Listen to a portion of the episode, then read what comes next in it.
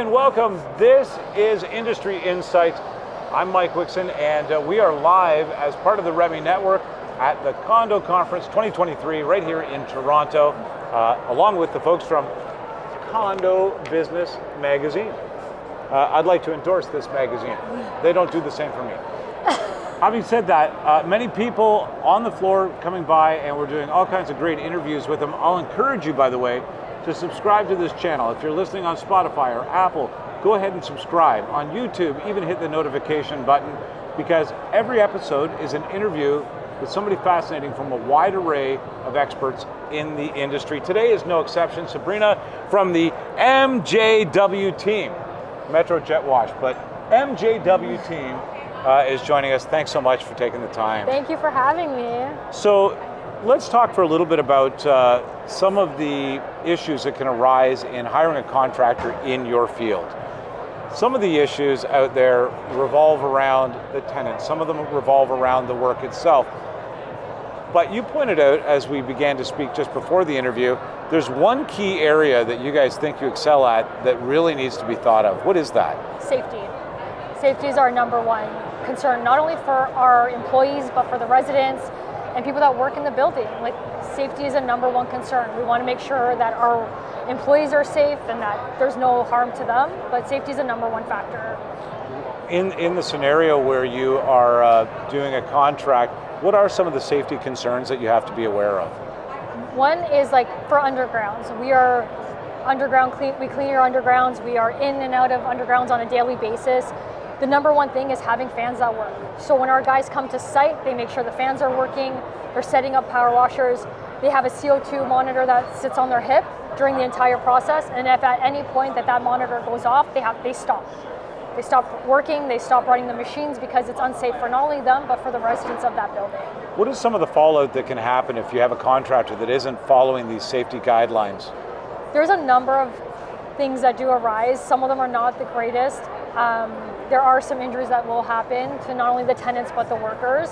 Um, there have been in the past some issues that have arisen by like CO2 running. Not only do you have the fire department called, but there could be that. That means when the CO2 goes off, it is a gas leak, right? right. So that comes with all those evacuation of the building. Exactly, but you have to hope that nobody breathe, like was breathing in a lot of that, those fumes that were running for a number of hours or minutes. We don't know. We like as soon as we have. That's why we wear our monitors. We make sure that the guys are safe and that the building is safe as well.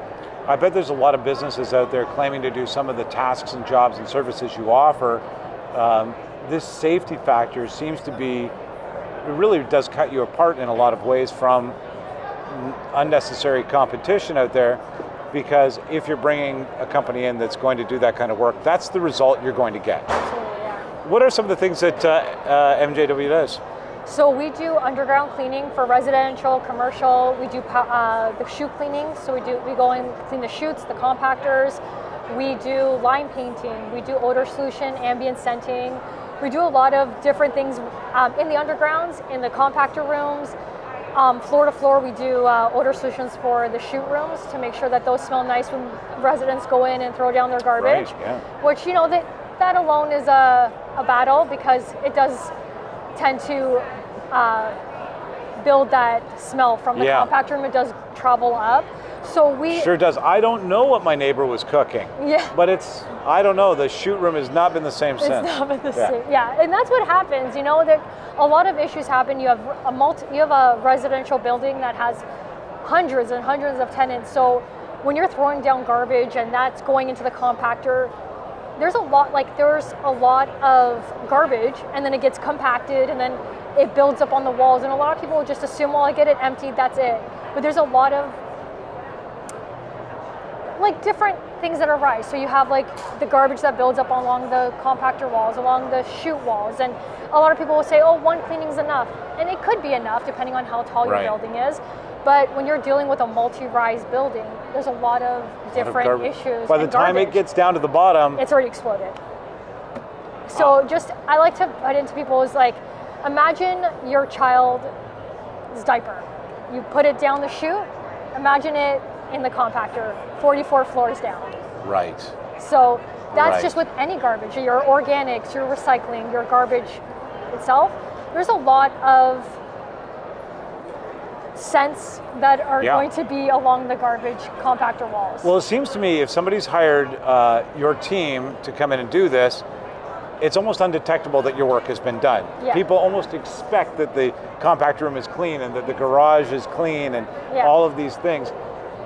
To the property managers, what's your message to them about why they should reach out to you?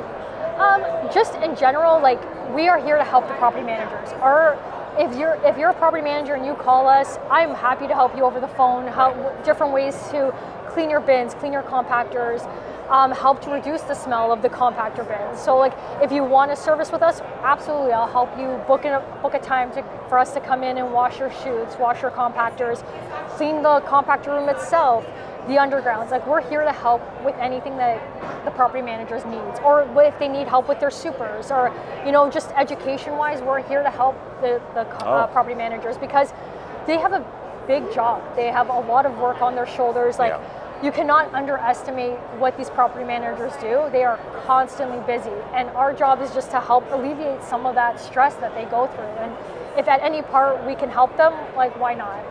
It seems like you guys have the most genuine professional approach to solving these problems for, for property managers. We try to. We try to help them as much as possible. Like, I know their job's busy. I get it. Like, I can't imagine, honestly. Like, I think my job is busy sometimes, but then I just think, like, these guys have portfolios of 31 or 10, 15 buildings. It's Like, incredible how much is on their plate. It it's is a lot. true. It's yeah. a lot. And, you know, like, if at any point I can help them or MJW can help them, why not? Why Well, not? let's try to get people to reach out to you. I appreciate the time today. Thank Where can so much. people reach out to MJW? They can ha- like reach out on our website. They can email us. Anything. We're on the social, so they can reach out to us at any point. But or give us a call at any time. We're in the magazine as well. I was going to well. say, I like, believe that you'll find them right here in the, Yeah. in the uh, pages of this wonderful publication. Well, listen, thank you so much Thank for you so much joining us. Have a wonderful show here, Thank you. and uh, thank you. Thank you so much. Thank you as well. Uh, this has been Industry Insights. Don't forget to subscribe, visit the REMI Network, and uh, we'll see you next time. Take care.